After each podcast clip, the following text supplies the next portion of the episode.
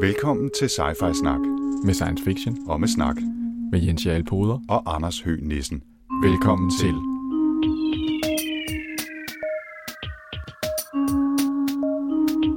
You're traveling to another dimension. A dimension not only of sight and sound, but of mind. A journey into a wondrous land whose boundaries are that of imagination. Your next stop, Sci-Fi Snak. Jamen, det ser godt ud. Ja, nå, men det er godt. Øh, sædvan, som sædvanligt skal jeg prøve at tale lidt, lidt lavere. Og jeg skal prøve at tale lidt højere. ja, så den, den står øh, cirka på øh, et øh, Lagrange øh, punkt imellem Yes. os to, tror jeg. Det må være at tale om L2. Ja, det tror jeg. Det tror jeg. Yes, det er fint. Det er sådan et... Øh, det skal helst stå sådan i sådan cirka det gyldne snit imellem os, tror jeg. Ja, jeg tror, det er faktisk lige præcis der, den skal stå, ja. Nå, Det er en god start. det er ikke nogen God start på det nye år. Ja, nå, men velkommen til Cypher Snak. Velkommen til Sci-Fi Snak, episode 17, Yes, som handler om Connie Willis' To Say Nothing of the Dog, simpelthen. som er fra 1999. Ja, 98 faktisk. 98. Øh, 97. 97, det er flot. Og i 98, der fik den uh, Hugo Awards. Det- det er- og det er det, Nebula jeg husker og hele. Mulchausen. Ja, den, øh, den rydde simpelthen bulen. Ja, utrolig nok egentlig. Øh, Jeg har ikke Ja. set på, hvad der ellers har været det år. Lidt, lidt speciel bog til at rydde den bule, vil jeg sige. ja, for det er jo en lidt, lidt speciel bog, vi skal snakke om i dag. Skal, Ja. jeg, skal jeg fortælle lidt om den? Ja, jeg prøv, fordi øh, jeg sad og kiggede på at, øh, at prøve at opsummere plottet Ja. i, i et par øh, koncise sætninger. Det var svært. Det er meget svært. Ja, så det kan være, du klarer dig bedre. Jamen, altså, jeg, jeg tager lige en detur ind i forklaringen, ikke? Gør det. Øh, Jamen, det- det bliver der altså lige, fordi det er jo sjovt, når man sidder og læser science fiction, så tænker man jo tit ikke over, at science fiction ofte er en genre, som er malet oven på en anden genre. Mm. Altså når vi ser Star Wars, den første Star Wars film, så tænker vi jo måske ikke så meget over, at det jo i virkeligheden er bare sådan en ridderromance om en, den hvide ridder, den sorte ridder og prinsessen. Øh, og øh, når vi læser When Gravity Fails, som vi jo læste for eksempel, ikke, så, tænker vi måske over, oh, tænk, det er lidt svært ikke at tænke over, det er sådan en noir øh, detektivroman, ikke, men med noget sci-fi pastet ovenpå. Så i virkeligheden så science fiction er jo øh, lidt sjovt, fordi det tit er sådan en genre, der, der øh, lægger sig oven på andre genrer, og så ligesom bearbejder eller påvirker den her genre. Og så synes jeg, og så kom jeg til at, at tænke, at vi skulle læse To Say Nothing of the Dog, fordi, som jeg sagde her sidste gang, nogle gange kunne man blive i tvivl om, om det overhovedet er en science fiction bog. Øh, fordi det her er jo en science fiction bog, som er pastet oven på en meget anderledes genre, nemlig det, man i engelsk sprogtalende verden vil kalde for en comedy of manners, som er sådan noget med skøre øh, aristokrater, der render rundt og laver fjollede ting med tophatte på og flade øh, stråhatte og ting og sager. Øh, så, og det er det to, to Say Nothing of the Dog er. Øh, og grundlæggende kan man sige, at øh, den handler jo om en verden, hvor øh, den tager sit udgangspunkt i 2057, hvor at tidsrejser er blevet opfundet. Og det er jo fantastisk, skulle man tro.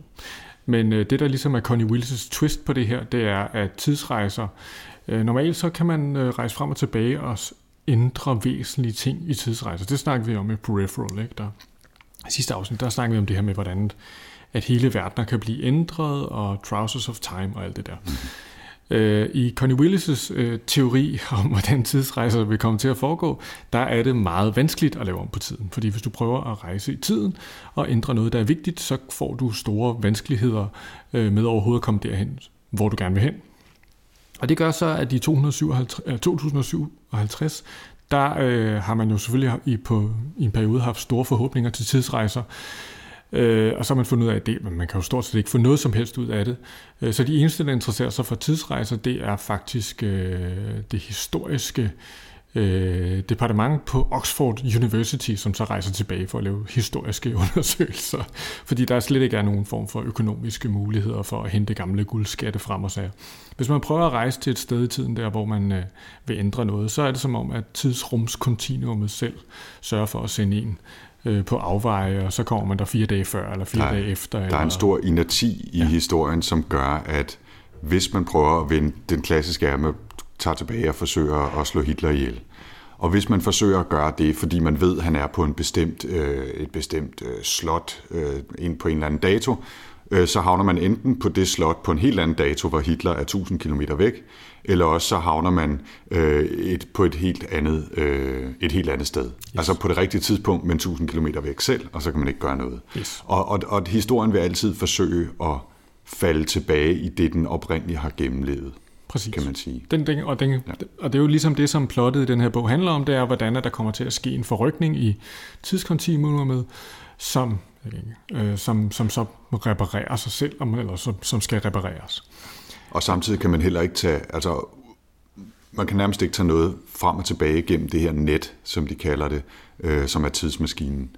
Altså ingen, øh, man kan ikke tage tilbage, som du sagde, og, og hente en masse guldskatte og hive det op til, til den nutid, som, som hovedpersonen kommer fra 2057, og man kan heller ikke tage noget væsentligt med tilbage. Det skal være ting, som har eksisteret på det tidspunkt.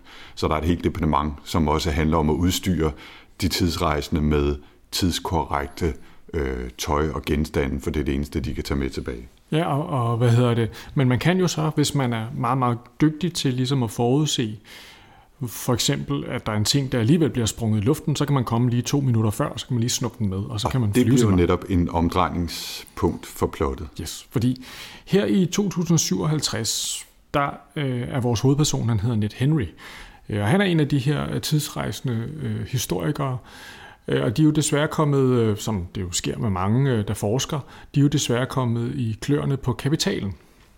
Så øh, en øh, dame, der hedder Lady Shrapnel, har opkøbt stort set samtlige.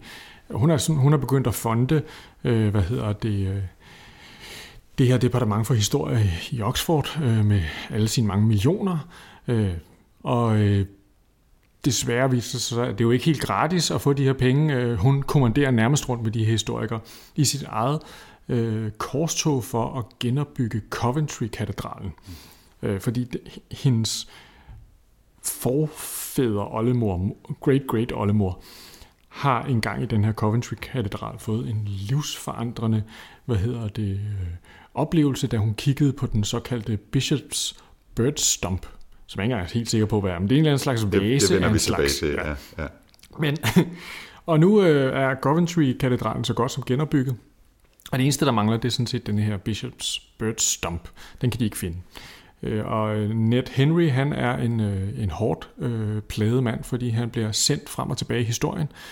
Øh, og øh, på jagt, øh, vi møder ham øh, på, i starten af historien under øh, ganske, ganske kort tid før bombardementet på Coventry-katedralen, hvor han er blevet sendt tilbage til, øh, til øh, altså 2. verdenskrig.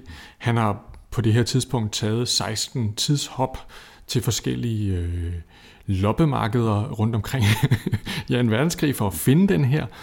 Og, øh, og problemstillingen er jo den, at når man, øh, når man hvad hedder det, rejser i tid, så får man det, der hedder time lag. Og det lider øh, Ned Henry ganske, ganske forfærdeligt meget af. Og det, der sker, når man lider af time lag, det er, at man bliver, øh, har en tendens til at blive sådan lidt blæverne sentimental, og man kan ikke rigtig høre forskel på ting. Man har meget, meget svært ved at forstå ting, der bliver sagt. altså, det, det er lidt ligesom jetlag, bare gang værre. Ja, meget, meget, meget slemt. Ja, ja.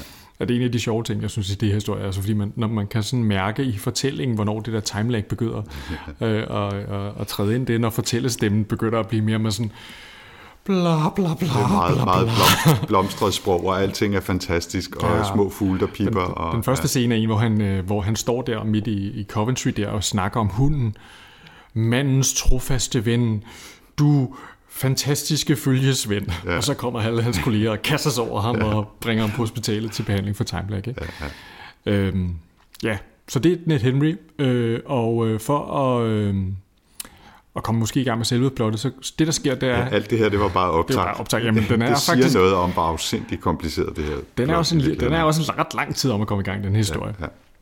Men det korte og lange er, at Ned Henry, øh, for at øh, overhovedet kunne komme, komme sig over sit timelag, så bliver... Øh, jeg ved ikke, hvor, hvor, hvor oprigtig den her hjælp er tænkt, men han bliver sendt tilbage til 1880'erne. 1888. 1888. Mm-hmm. Øh, fordi der er jo sket det, at der netop er en øh, anden tidsrejsen, der hedder Verity, som har taget en lille kat, der hedder Princess Arjuman, med frem i tiden. Hun har reddet en kat fra at drukne, og så har hun taget den med tilbage til 2057. Og det skal altså rettes op på nu. Øh, Ned Henry, han er totalt timelagget, og han er, har Lady Shrapnel, som jo er sådan en slags Miss Piggy-karakter. Øh, med, med meget, meget magt. meget, meget magt. Hun, ja. kan simpelthen, hun kan simpelthen valse ind på hospitaler og hive folk ud af hospitalsengen og få sendt dem ud på det ene tidshop efter det andet. Og hvis folk, de, hvis øh, folk, fortæller hende, at, øh, at øh, fysikkens lov er altså sådan og sådan og sådan, så siger hun, at hun synes, at lov de er til for at blive brudt eller bøjet. Ja. Uh, hun er ikke nemmere at bide skære med. Så derfor uh, vil Ned Henry selvfølgelig gerne på lang afstand af hende, og hvor bedre end at tage til 1888 og gemme sig der. Det er ligesom det der er planen. Og så kan han jo lige rette op på det med katten. Ja, det han så ikke rigtig har fået fat i, det er, at han skal også lige lave en lille mission øh, på sin tur tilbage, og han har ikke rigtig, fordi han har været timelagget, så han har ikke rigtig kunne forstå de instruktioner, der er blevet givet. Han har hørt nogle luftsirener i stedet for, og øh, samtidig har de forsøgt at proppe instruktioner om, hvordan man opfører sig i 1888 ind i hovedet på ham via, via hovedtelefoner, så han er godt forvirret, da han kommer tilbage til 1888, og ved i virkeligheden ikke rigtigt, hvad det er, han skal. Altså, han ved ikke, hvornår han er landet. Han ved ikke, hvem det var, han skulle snakke med. Han ved ingenting, faktisk. Og der, der starter så selve historien i 1888, som så er sådan en klassisk britisk comedy of manners med... I, i traditionen fra P.G. Woodhouse ja, og den, den type ting, ikke? Ja, ja, med Jeeves og... Ja, lige folk, præcis. Der, siger, der er butler... Der burde og, være nogen, der sagde, what ho, what ho, og sådan noget. Ja, ja, der er butler, og der er stråhatte, og der er aristokrater, som er vanvittige, og der er ekscentriske professorer, og der er unge kvinder øh, med ben i næsen, og der er øh, unge kvinder, som er totalt lufthoveder, og øh, der er simpelthen alt, hvad der skal være yes. øh, i sådan en roman. Og, øh, og som du siger, så øh, plottet, det, det drejer sig omkring øh, den her kat, øh, som i virkeligheden jo ikke havde burde kunne komme med op til fremtiden. Det kom så alligevel. Hvad skete der egentlig med den kat? Øh, så er der den her Bishops Birdstomp, som i virkeligheden, en birdstomp er i virkeligheden en vase, der er udformet som en træstamme øh, med små øh, porcelænsfugle på, som var meget populære deromkring. Biskoppen har så misforstået det, så det Bishoppens birdstomp i virkeligheden er, er sådan en støbejerns ting med 10.000 forskellige mærkelige udsmykninger på, viser det sig. Under andre omstændigheder så hørte den til i Coventry-katedralen, og Lady Shrapnel vil have den tilbage, koste hvad det koste vil. Yes. og hun øh, øh, kommanderer altså rundt med tidsrejsende til højre og venstre, øh, som skal øh, finde ud af, hvor den her birdstomp er, fordi hun er i gang med at genopføre katedralen, og den skal indvise lige om lidt, og det hele er, nu skal, nu skal det være nu, og hun vil have fat i den der.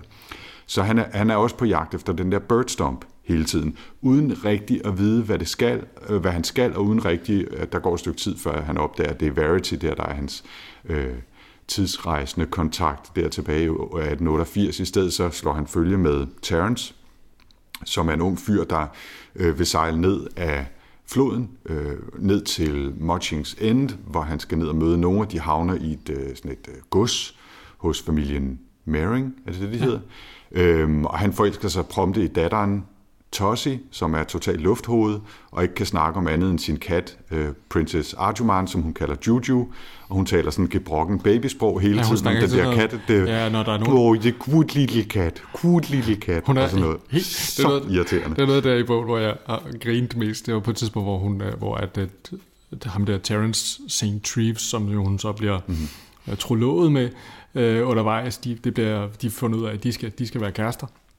Uh, på et eller andet tidspunkt har han øh, reddet hendes Princess Arjuman, og hun, hun siger, Oh, brave, brave Tywins. Yeah. Det er bare, det er simpelthen, altså hun er simpelthen så latterlig. Ja, hun er utrolig irriterende.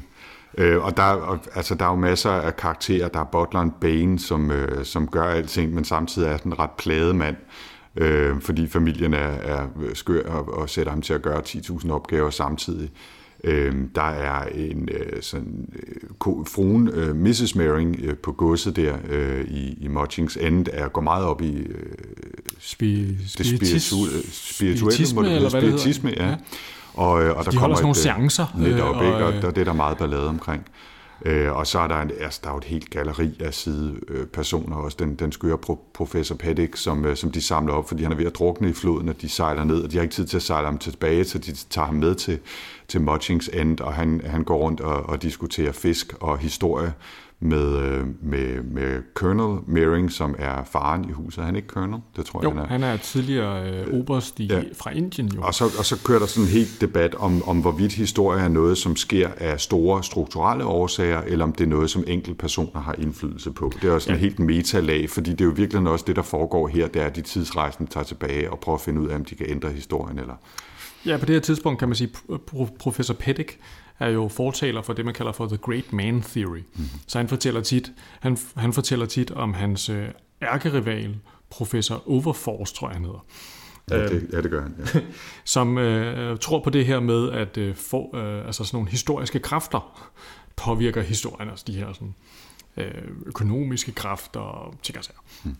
Øh, og han er helt op at køre over, at, øh, at øh, professor Overforce han øh, fremsætter de her fuldstændig vanvittige teorier. Altså, hvor ville verden være, hvis vi ikke havde haft øh, Aristoteles og bla bla bla, ikke? Altså, det kører derud af. Og i virkeligheden kan man sige, at, at Ned Henry går jo hele tiden i baggrunden og har den her indre dialog om, at jamen, hvis de nu bare vidste, at det var begge dele på samme tid i et kaotisk system, så, øh, så kunne de jo bilægge den her ja. dialog, eller hvad man kan. Og samtidig så, øh, hvad hedder det nu, det er jo nærmest kropumuligt at forsøge at genfortælle det her plot, bare nogenlunde struktureret, men, men det som er, er en gennemgående tråd også, udover at der er noget med den der kat, Princess Arjumand, der er den her Bishop's Birdstorm, som de skal lokalisere og finde ud af, kan de finde ud af, hvor den var lige inden katedralen blev bumpet i, i stykker i 1940, så vil de kunne øh, hente den, og så vil den kunne bruges i den genopførte katedral, som Lady Shrapnel er i gang med at lave i 2057. Men fordi Ned Henry ikke rigtig har hørt sin ordre, han er lidt usikker på, hvad han skal, øh, så, så, øh, så ender det jo med, at han, han sejler med Terence ned ad floden. Terence bliver forelsket i Tossie, de bliver forlovet, og det er jo noget forfærdeligt, forfærdeligt noget, fordi i virkeligheden så skulle Terence måske ifølge den rigtige historie, kan man sige, være blevet forelsket og øh, gift med en anden, og have fået, øh, og Toshi skulle have fået et barn med en Mr. C, en meget mystisk Mr. C, som de ikke kan finde ud af, hvem er, øh, som hun har beskrevet i sine dagbøger, og hun er så Lady Shrapnels olle, tip tip oldemor eller noget af den stil. Så i, vil, hvis nu, at Ned Henry har gjort det sådan, at Tossie bliver forelsket i Terence i stedet for, vil hun så overhovedet blive øh, født Lady Shrapnel, fordi Tossie lige pludselig øh, har mødt en anden, end hun havde øh, ifølge den dagbog, de har fundet fragmenter af senere. Så det er også en helt, øh, hvad kan man sige, gennemgående tråd, at de render rundt, øh, Net og, og Verity, som jo også kommer fra fremtiden, eller nutiden, øh, de render rundt og prøver at manipulere hele tiden og finde ud af, hvem var den der Mr. C, kan de få Tossie til at møde ham? Øh, de spørger, når de er ude at rejse i tog, så spørger de alle om, hvad de hedder til efternavn, for at prøve at finde ud af, hvem der er den her Mr. C, øh, så de kan prøve at sætte Tossie og den her person sammen. Øh, og, og det er der jo også en masse forviklinger omkring. Øh, så det løber også igennem. Mm. Øh, og, og, og de rejser lidt frem og tilbage, og, og Verity tager også en masse trip øh, op til 2057 igen for at prøve at finde, øh, få mere information og komme tilbage, og hun bliver også timelagt og render omkring, og selvfølgelig udvikler der sig en eller anden spæd romance mellem Verity og, og Ned Henry, vores hovedperson, øh, fordi det skal der i den slags. Ja, man kan også sige, at han, han var jo første gang, han mødte hende meget timelagt, så han har jo fra start sådan et fuldstændig floromvundet, fantastisk, øh, gloværdigt billede af hende. Ja. Ikke? Han synes, hun er helt skøn. Mm. En najade kalder han hende, øh, da hun øh, ellers render rundt og kommanderer rundt med ham i, øh, og behandler ham meget, meget skidt faktisk i fremtiden. Ja, ja. Men han er helt væk, fordi han er så ja, timelapse. Han, han, han kan ikke andet end se alting gennem rosenrøde briller, øh, inklusive Verity. Og det, der er meget sjovt, det er jo, at altså, nu, øh, en af, det viser sig jo uden at, uden at røve for meget, for det er ikke så vigtigt for plottet, kan man sige. Det viser sig jo, at, at efter er jo forfader til en af dem, der skal være med til at øh, bombe, øh, hvad hedder det, Berlin for første gang. Så det er i virkeligheden mere et problem, at Terence er blevet slået ud af sin historiske kurs, end det der med Tossie. Altså, og hvem, man kunne også sige, Lady Shrapnel kunne måske godt have undværet. Hun virker ikke som sådan en særlig rar person. Men denne her øh, krigshelt fra 2. verdenskrig, som er efterkommer af er til gengæld ret vigtig. Så det, der sker, det er faktisk, at, at den her intervention, som de prøver at lave i historien, den gør bare tingene værre. Og det, der så oplever, det er, når, når tingene begynder at, at gå i kaos, så begynder de her uh, slippage, det begynder sådan at blive værre og værre. Mm. Så de, de får mindre og mindre kontrol med, når de rejser tiden, hvor de så ender henne. Øh, og det er jo et af problemerne, at de på et tidspunkt ender de nærmest i, øh, i middelalderen, uden helt at vide hvorfor. Ja, ja. Og det er ikke så godt jo. Nej.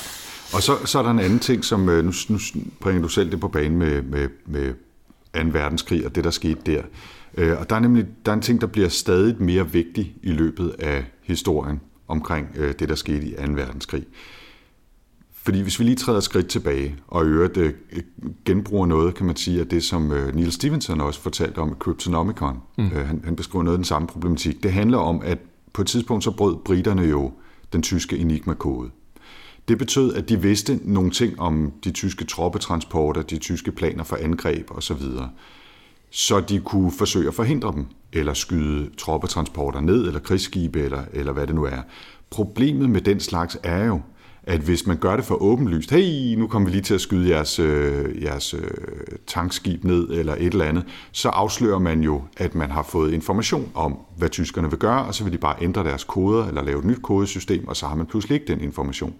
Så man skal sørge for at skabe plausible undskyldninger for, hvorfor englænderne pludselig kan dukke op midt ude på Atlanterhavet og skyde en tysk troppetransport ned. Så man er nødt til at sende et spiderfly ud for eksempel, og sådan helt tilfældigt opdage den transport, som man godt vidste var der i forvejen, fordi man havde brugt Enigma-koden, før man kan sende øh, luftvåbnet ud og, og sænke øh, skibene, for nu at tage et eksempel. Mm. Og der er en hel masse omkring bumpning af Coventry Cathedral, som er bumpet op på raidet, Blitzen på London og et raid på Berlin, som englænderne har været involveret i, hvor man risikerer at komme til at ændre nærmest hele 2. verdenskrigs øh, øh, forløb, fordi man kommer til at afsløre, at man ved nogle ting på forhånd. Det er det, som, som også er viklet ind i det her plot omkring Coventry-katedralen og biskopens grimme øh, støbejernsvase og Terence og Tossi og det hele. Mm. Så på den måde så, så er der også endnu en krølle der, som gør, at der er mange tråde, der er viklet sammen på kryds og tværs, ikke bare i tid, øh, men også i rum her. Ikke? Øh, så, så der er mange ting, der skal holdes lige i munden, når man øh, læser igennem det her plot. Ikke? Mm. Fordi det handler ikke bare om ting, der er sket, det handler også om ting, der ikke er sket, eller kunne være sket. Mm. Øh, altså, nu lyder det jo så som om, at det er meget, meget tung bog at læse. Og det er det jo i virkeligheden ikke, fordi den sådan, altså, øh, altså niveauet i den her, det er jo meget, meget letlæseligt, og der er rigtig, rigtig meget af sådan noget situationskomik øh, og humor og øh, øh masser af scener med Terrences øh, klamme, hvad hedder det, engelske bulldog Cyril, som får et helt særligt forhold til Ned Henry, selvom Ned Henry jo som alle. Øh, sådan er det jo altid, dem der hundene godt kan lide, de kan ikke så godt lide hundene den anden vej. Øh, der, der er masser af sådan nogle skøre og, og sjove scener. På den måde er det jo skrevet i den der stil. Mm som, som man forventer fra en comedy of manners. Mm. Så, øh, så, så det er jo ikke sådan, man sidder og... Ja, det er i hvert fald ikke sådan, når jeg sidder og sidder ikke og sådan bekymrer mig sådan synderligt meget om de der ting. Øh, jeg, jeg følger bare ligesom med historien. Og så er det først, når man sidder her og snakker om det bagefter, nå ja, det er også rigtigt, alle de der sammenhænge, de begynder sådan at gå op for en. Ja. Det fører os måske øh, over til en sådan, måske lidt mere metasnak, eller mm. hvad? Vi har jo allerede taget, taget pænt meget hul på det, ikke? Men, men, øh, men den, den skriver så ind i den her traditionsdu, øh, Comedy of Manners er et fantastisk udtryk, det er jo i virkeligheden det, det er. Mit fremmeste kendskab til det er nok i virkeligheden P.G. Woodhouse og, mm. og de klassiske historier om Bertie Wooster og butleren Jeeves, som også er blevet filmatiseret mange gange, flere gange hørt med, med Stephen Fry i, øh, i rollen som Jeeves, øh, mm. øh, og nu har jeg glemt, hvad han hedder, Hugh Laurie som Hugh Bertie Laurie, Wooster. Så, ja. Øhm, de... og, og det er jo, så har man set eller læst noget af det, så kender man det ligesom. Det er en masse forviklinger og folk, der skal have hinanden, men øh, nogen stikker af eller gør noget, og de må ikke, eller også så kan de ikke få arven, hvis de ikke øh, gør noget bestemt, og alt sådan noget. Ikke? Altså, mm. det, og det er øh, super sjovt. Altså, P.G. Woodhouse skriver fantastisk morsomt, og, og de, er, øh, de er dumme som dør, øh, de er adelige sønner, og øh, der er altid en oberst, der er sur, øh, eller en, en mor, som er ekscentrisk, og så er der butleren, som klarer det hele til mm. sidst. Et andet klassisk eksempel på, på, på den type litteratur, eller den type historie, er øh, Tre mand i en båd, oh ja. af Jerome K. Jerome, som faktisk bliver refereret til i denne her øh, bog, fordi Ned Henry jo har læst Jerome K. Jeromes Tre mænd i en båd øh, i, i sin nutid, øh, og han, da de rejser ned ad floden, der møder de faktisk de de tre mænd i en båd, som Jerome K. Jerome faktisk skriver om. Og jeg, jeg tror faktisk, jeg har den bog stående over på reolen et eller andet sted. Det er også en klassisk, den er fra 1889. Øh, handler om de her tre fyre, øh, som, som sejler i en båd op ad floden. Ja, den har jo faktisk undertitlen To Say Nothing of the Dog. Præcis. Så. Øhm, så, så den bliver der refereret til selvfølgelig både i den måde, historien foregår på, og den måde, den er skrevet på, og så hvad kan man sige, specifikt i historien. Jeg tror faktisk, at øh, kommer jeg lidt på glat is her, men Connie Willis øh, bruger faktisk den her reference, har, har også en reference til Robert E. Heinleins bog yeah. Have Spacesuit Will Travel, hvor at den her bog, altså Three Men in a Boat, bliver, bliver nævnt. Så det er også sådan ligesom en reference til, til Heinlein. Ja, øh, ja der er mange, til det der her. er mange metalag i det. det er der. Ja. Øhm, så det, så det er jo sådan en helt genre, hun skriver sig ind i, eller hun skriver sig faktisk ind i to genrer. Ikke? Du, du sagde i starten, Jens, det der med, at uh, sci-fi tit benytter sig af andre typer af historier, mm. som de så lægger et science fiction eller et science lag ovenpå, eller flytter noget ud i fremtiden, eller integrerer nogle elementer. Det er jo meget, meget tydeligt her. Ikke? Mm. Og hun skriver virkelig både en, altså, om, om tidsrejser næsten på sådan et meta-niveau, fordi det ikke bare er et plot, øh, en plotmekanik, øh, at man kan rejse i tiden. Hun diskuterer også, hvad der sker, når man rejser i tiden. Øh, hvor Peripheral Gibson, som vi snakkede om sidst, han talte ikke voldsomt meget om det. Der var lidt snak om nogle stops og nogle forskellige multiverser og nogle ting, der udviklede sig, men, men det, var, det var mere en ting, der fik plottet til at drive sig fremad, synes jeg, mm. end det var noget, han diskuterede konkret. Her bliver der brugt enormt meget tid på at diskutere konkret, hvad der sker i, i historien, hvordan tidsrejser eller tiden har en stor inerti, øh, og, og meget ofte vil flyde tilbage i, i sit oprindelige leje, selvom man prøver at gøre en hel masse ting for at manipulere det. Der er en masse eksempler omkring øh, Napoleon ved Waterloo med nogle mudrede veje, som, som gjorde, at hans infanteri ikke kunne komme frem, og derfor tabte han. Og hvad nu, hvis det ikke havde regnet dagen inden, eller hvad hvis man gav nogle oplysninger, så de så tidligere sted, eller et eller andet. Men det ender hele tiden med, i alle deres mange simulationer med, at Napoleon taber, fordi det gjorde han og sådan var det bare. Så kan man rejse lige så tosset frem og tilbage, som man vil, øh, og prøve at manipulere alt. Så der er en masse diskussion omkring tidsrejser. Det er jo noget af det, som er ja, sjovt, hvis man synes, den slags er sjovt. Ikke? Øh, jeg synes men, i hvert fald, det er meget interessant, for jeg synes, hun, altså i forhold til så mange andre, netop som du siger, hvor det at rejse tid, det bliver mere brugt som sådan en slags plot driver, eller mm. sådan lidt en måde at skabe en sjov ramme omkring noget. Ikke? Så kan man sige her, der, der kommer, hun kommer jo med en relativt original og komplet forestilling om, hvordan det her tidsrejse egentlig kunne hænge sammen. Hmm. Altså, man kunne godt forestille sig sådan en eller anden øh, nørdet øh, Oxford-professor, der sad og forklarede, at øh, sådan her hænger det her sammen, og ja, ja. Øh, det er et tidskontinuum, og det vil reparere sig selv, og bla bla bla. Ja. Det kunne man sagtens forestille sig. Jamen, det, det, og det, jeg tror egentlig, altså nu, hun skriver nogle specifikke ting om, hvor, hvor meget man ligesom kan tage med tilbage. Altså, hvis man har skrevet med, med blæk på et stykke papir, så kan man godt tage det med op i fremtiden, fordi det er så småt, at det vil ikke påvirke noget, men, men lige så snart det er større, eller levende for den sags skyld, så kan man ikke. Men mm. man kan jo godt tage de bakterier med, man har fået i maven i fortiden, de kan jo godt komme med op i fremtiden og sådan noget. Så der er nogle detaljer, man ikke nødvendigvis skal grave voldsomt meget i, fordi logikken, som altid, når man begynder at tale om tidsrejser, så begynder den at falde sammen rigtig, rigtig hurtigt, når man begynder at grave i det. Øhm, og, og, øh, men, men, men jeg synes, hun argumenterer godt nok for sin fortolkning af mulighederne i tidsrejser teoretisk, til at det hænger sammen i bogen. Og så bruger hun så meget tid på at diskutere det eksplicit, eller lade sine personer dis- øh, diskutere det, at det giver et ekstra lag af, af plausibilitet, kan man sige. Ikke? Øhm, fordi hun lader dem forklare, hvad der, er der, hvad der foregår. De hele tiden diskuterer, jamen vi ved faktisk ikke rigtigt, hvordan tingene hænger sammen. Og, og øh, det her med, at vi bliver forskudt i tid og rum, når vi forsøger at tage tilbage for at ændre noget, øh, det har de heller ikke helt selv styr på. De har nogle teorier og nogle hypoteser, men den bliver også, de bliver også hele tiden udfordret osv. Ikke? Så, så der er nogle, nogle, nogle sjove ting omkring det, som, som jeg synes var, var fine. Ikke? Mm. Jamen, og så, så, så kan man sige, at bogen har jo det der relativt store perspektiv ud på, altså det er ikke bare, det er ikke bare en, en fed historie, som er skrevet der, den har sådan et, man kan jo, der er alle mulige diskussioner, hun skriver den her historie ind i, ikke? Øh, og måske, hvis man skal til at bevæge sig lidt ind i spoilerland, mm-hmm. øhm, så kan man sige, at, at øh, Daniel Henry han øh, tager afsted til 1888 her. Der, hvad hedder det, der bliver han jo preppet via sådan noget øh, headphones-agtigt noget om, at øh, hvordan er tingene er. Man hører hele tiden sådan noget. Øh, han er altså helt forvirret og tænker på alle mulige forskellige ting, og hele tiden så droner der sådan stemme omkring, hvordan det var i, Hvor, hvor, i hvornår han skal bruge den, den gaffel, der Ja, har tre, tre tænder og det ene og det andet, ikke? Ja. Ja, men en af de ting, der bliver fortalt, det er jo, hvordan at øh, kvinder i, øh, i vi- viktorianske øh, England blev vurderet som værende fuldstændig ude af stand til at, at lave noget som helst fornuftigt. Altså, de skulle lære at tegne og arrangere blomster og øh, holde øh, te-selskaber og sådan noget, ikke? fordi de blev vurderet som alt for øh, hysteriske til at kunne øh, varetage et, nogen, noget som helst form for fornuftigt embede. Og man må også sige, når man ser Tossi her øh, først i romanen, så kan man ikke rigtig helt forestille sig, hvordan at hun endte med at være den her fantastiske forfader til Lady Shrapnel, som endte med at tage til USA og blive en berømt skuespillerinde. Øh, men det der er sjovt, synes jeg nemlig, det er, at den, at den tipper der. Øh, fordi hvis man skal... Det her store... Altså, hvis vi virkelig skal give spoileren her, Mm. øh, så hvad hedder det...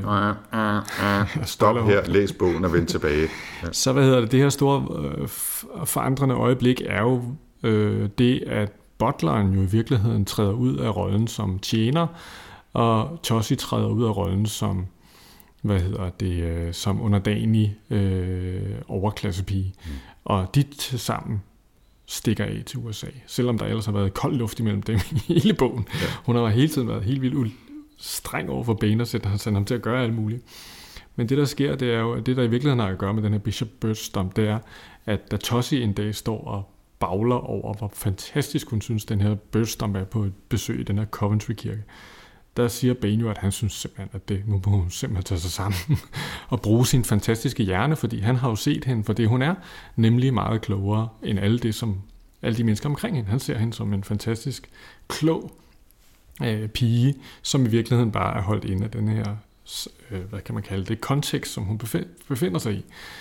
Øh, og det synes jeg er sådan en meget fin lille, det er jo i virkeligheden en meget fin twist på historien, at, at, øh, at øh, Tossi og, øh, og Bane her jo så flygter til USA, og som ligesom forlader det britiske, og kommer over og, og sådan ligesom omfavner sådan det, det moderne samfund og det klasseløse samfund. Og i virkeligheden jo også, øh, altså, øh, ja, det er et twist i historien, men det er jo et klassisk twist, kan man sige, ikke? at USA i den her tid og i den her type romaner jo er mulighedernes land, ikke? hvor man kan tage over og, og genopfinde sig selv øh, uden for Victoria-tidens snævre rammer og uden for de kasser, man er blevet smidt i. Ikke? Han behøver ikke være bo- butleren, han kan være den belæste, øh, demokratisk indstillede, opadstræbende mand, og, og hun kan frigøre sig fra, øh, fra båndet, hvor hun skal øh, snakke babysprog til sin kat og snyde i Crockett. Mm. Øh, og så øh, øh, hvad hedder det, kan de tage til USA og, og, og genopfinde sig selv, kan man sige, og få et nyt liv ikke? I, Ja. i, i mulighedernes land, også klassisk. Og samtidig bliver, hvad hedder det, øh, denne her Bishop Burstomp jo afklaret for det, den var, nemlig bare en MacGuffin, der, der skulle lede os på vildspor, og det i virkeligheden slet ikke handlede om den, det handlede om den her dialog, han, hun havde haft med Bane. Det var det, der ja. Var hendes, den livsforandrende oplevelse for hende. Ja. Det var i virkeligheden det her skift fra at være viktoriansk pige til at være en moderne amerikansk pige. Mm. Øhm, og, det får man jo ikke særlig meget mere at vide om, men, øh, men fordi næste morgen, der er de så taget afsted og har efterladt et brev, og Ja. øh, der er stort. Og i øvrigt så følger man faktisk den her Birdstomp øh, grimme vase øh, tilbage til, til nutiden og 2057, hvor den øh, måske, måske ikke kommer på plads i den genopførte Coventry Cathedral, mm. øh, som skal indvis øh, i slutningen af romanen. Ikke? Yes. Øhm, hvad hedder det, hun har jo skrevet en bog før, som opererer lidt ud fra samme princip, som ingen af os har læst, som hedder Doomsday Book, så vidt jeg husker. Ja. Og den foregår under øh, pesten øh, i 1300 et eller andet, hvor der også er en, der rejser tilbage, og ligesom, så følger man den persons historie under pesten, så vidt jeg har forstået, men det er jo en tidsrejse. Ja, men det er den samme serie, og det, den, den hedder Oxford Time Travelers, mm. den her serie. Mm. Øhm, og jo også, altså, hvor det her det er en komedie, så den anden er sådan lidt mere tragedie. Øhm, Ja. Så Ja, den første i virkeligheden. Ikke? Det her er den anden i serien. Ja. Ja, og så er der, der er kommet i hvert fald en til, ikke? mm, muligvis. muligvis. God research her. Er god research. Men, øh, men det er i hvert fald en del af en serie på mindst to, måske flere, som Yes. handler, og hun skrevet flere andre øvrigt, øh, Connie Willis. yes. Skal vi prøve at, at, at vurdere den lidt? Ja, Jeg kan jo prøve at lægge ud. det kan du gøre. Ja, øh, du havde jo læst den, du har snydt og læst den for et par år siden, og genlæst den i hvert fald delvis herop til, har til snakken. speedlæst den heroppe til. Jeg, øh, jeg fik øh, læst den her som bog nummer 45 i min øh, Goodreads Reading Challenge, hvor jeg skulle læse 45 bøger i 2014. Den her blev nummer, den her blev nummer 45, færdiggjort den 30. januar. Øhm, jeg ville have kunne lide den her bog meget mere, hvis den havde været 200 sider kortere. Det gjorde, det ødelagde utrolig meget for mig, at jeg synes, den var alt, alt, alt, alt, alt for lang. Ja, den er lidt sådan 500, ikke? Den kunne godt have været. Det er det var kun lektier for mig de, de sidste, eller jeg vil sige fra omkring side 200 til 400, det var kun lektier. Det var kun noget, jeg læste, fordi jeg skulle.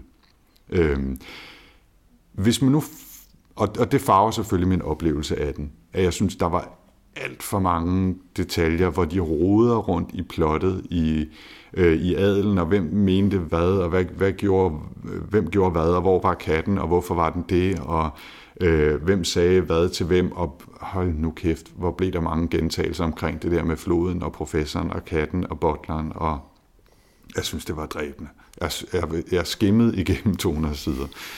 Øhm, og det, og det, det ødelagde ret meget for mig, fordi i virkeligheden, så, så jeg sad jo også og grinede flere gange. Jeg elsker jo P.G. Woodhouse, og jeg synes også, uh, Jerome K. Jerome's uh, Three Men in a Boat var en, var en, rigtig, en, en rigtig hyggelig historie, selvom det er mange år siden, jeg har læst den. Jeg kan godt lide det der, ikke? Sådan, what ho, what ho, og, mm. og sejle ned ad floden, og, og sådan lidt, der er sådan lidt morfar-ordspil joke over, over mange af de her setups, ikke? og meget situationskomik, og folk, der sniger sig rundt, øh, uden at øh, moren i husen må opdage det, fordi et eller andet. Ikke? Mm. Øh, og det, det, jeg synes jo egentlig, det er rigtig hyggeligt, og der er mange små situationer, som, som fungerer rigtig godt. Så de første 100 sider, så, så holdt jeg virkelig meget af den her bog. Jeg synes, det var rigtig fint.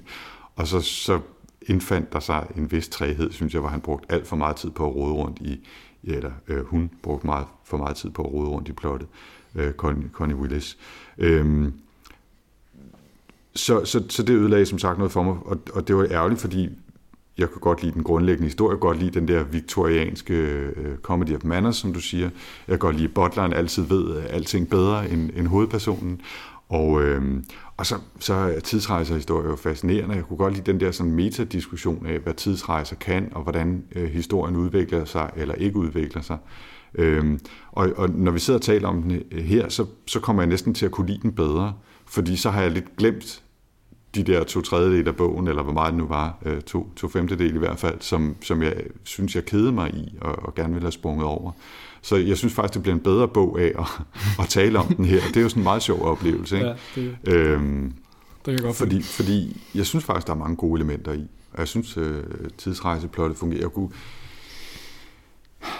den havde været bedre for mig, som sagt, hvis den havde været kortere, og hvis den var gået hurtigere fra den her MacGuffin-historie omkring Bishops Birdstomp og katten til sammenhængen mellem 2. verdenskrig og hvordan man kan forandre historien, eller ikke forandre historien, øh, hvad man kan afsløre, man må vide om øh, tyskernes øh, bevægelser, for eksempel i 2. verdenskrig, og hvad man ikke kan vide, osv. osv.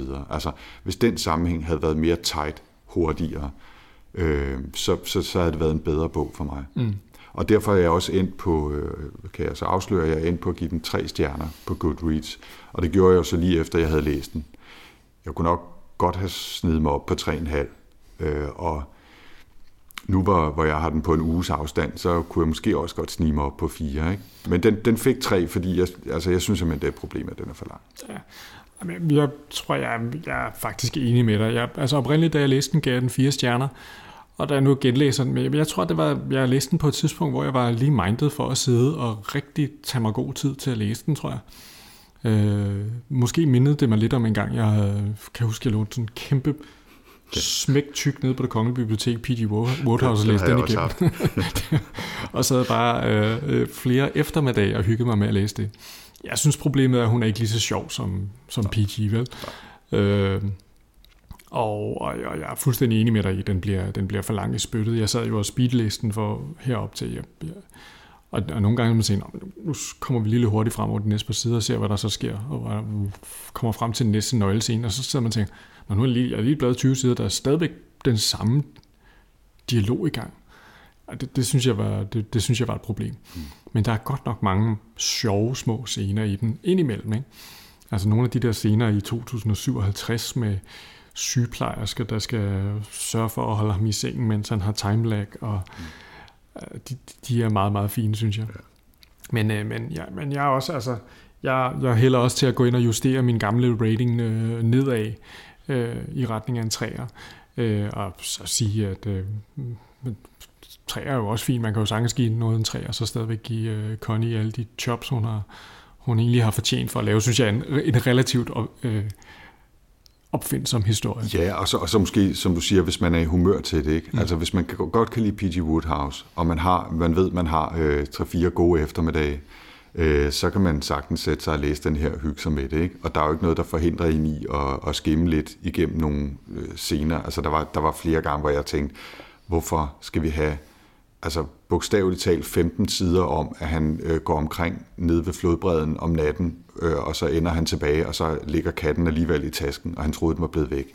Det kunne man godt have klaret på en side. Ikke? Og der er rigtig, rigtig mange af sådan nogle scener, ja. hvor der bare er alt for mange detaljer om, hvem der gjorde hvad, og hvor mange trappetrin de gik op af, og øh, hvornår de tændte lyset, eller slukkede lyset, eller hvordan puden så ud. Ikke? Ja. Og jeg, jeg forstår det simpelthen ikke. Altså, det virker på mig, som om hun har fået penge for antal ord, og så bare har flæsket den ud, eller ladet sig rive med af det her univers, som hun har kunne se lysende klart for sig, og bare det, skrevet, skrevet alt, hvad hun så. Ikke? Jo, men jeg tror måske også bare, at hun, hun øh, lader sig øh, rive med af sit eget fortællesprog, for jeg synes faktisk, hun er ret god til at ramme den der tone ting. Hun skriver, ja. hun skriver, synes jeg, ret godt. Mm. Øh, og rammer den der tone ret godt. Og sådan. Det, det ruller virkelig derud når man læser den, men man bliver bare nogle gange lidt til, man kører hurtigt derud af, men nogle gange tænker man bare, gud, hvor skal vi dog langt? Ja, ja. Selvom vi bevæger os hurtigt Jeg bliver lige nødt til, der, jeg, jeg har highlightet et par, par ting i, øh, i Kindle-udgaven her.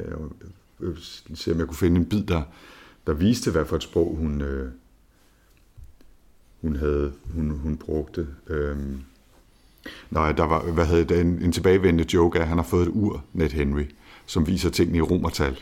Så han, når han skal sige, hvad klokken er, så siger han konsekvent, at den var kvart i V, eller, eller 10 minutter over øh, 3 i, eller et eller andet. Ikke?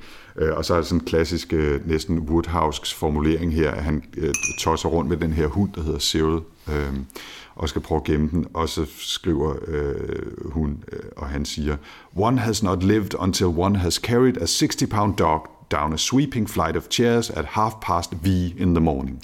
altså, det er jo sådan noget klassisk, ikke? There's nothing more helpful than shouted instructions, particularly incomprehensible ones. Ja, den, altså, den det, har jeg også lært. det, det er også nogle øh, øh, klassiske formuleringer. Ja. Ikke? Altså, øh, Dem rammer hun lige, den rammer hun lige i røven. Ikke? fuldstændig spot on. Ikke? Yes. Og sådan en ting, som jeg øvrigt synes var meget sjov, er, at øh, Connie Willis, nu går jeg ud fra med det navn, at det er en kvindelig forfatter. Det er det også. Og hun, hun har jo faktisk en mandlig hovedperson, Ned Henry.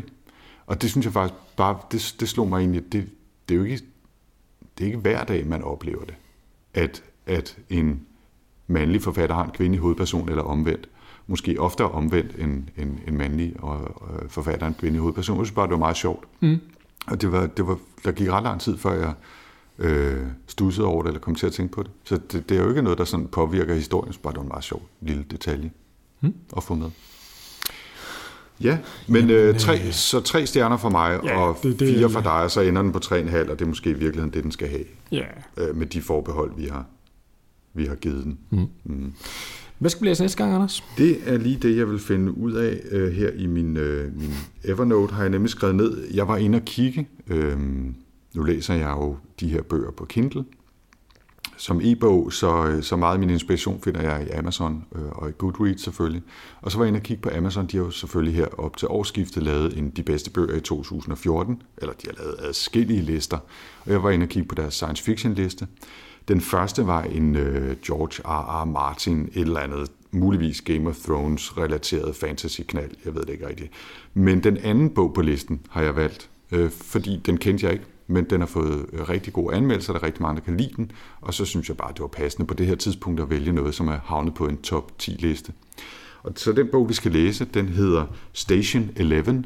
Øh, den er skrevet af en, der hedder Emily St. John Mandel, og øh, det er sådan en virusundergang dystopi historie, som jo desværre er måske ekstra aktuel i de her Ebola-tider. Ikke? Men altså, øhm, jeg synes, det var sjovt at vælge noget, som jeg ikke kendte, hmm. men som øh, ser ud til at være blevet anmeldt rigtig godt, og som er en anden type historie end øh, en, en Comedy of Manners. En Comedy of Manners, og også noget andet end Peripheral, som vi har læst for nylig, hmm. og Neuromancer.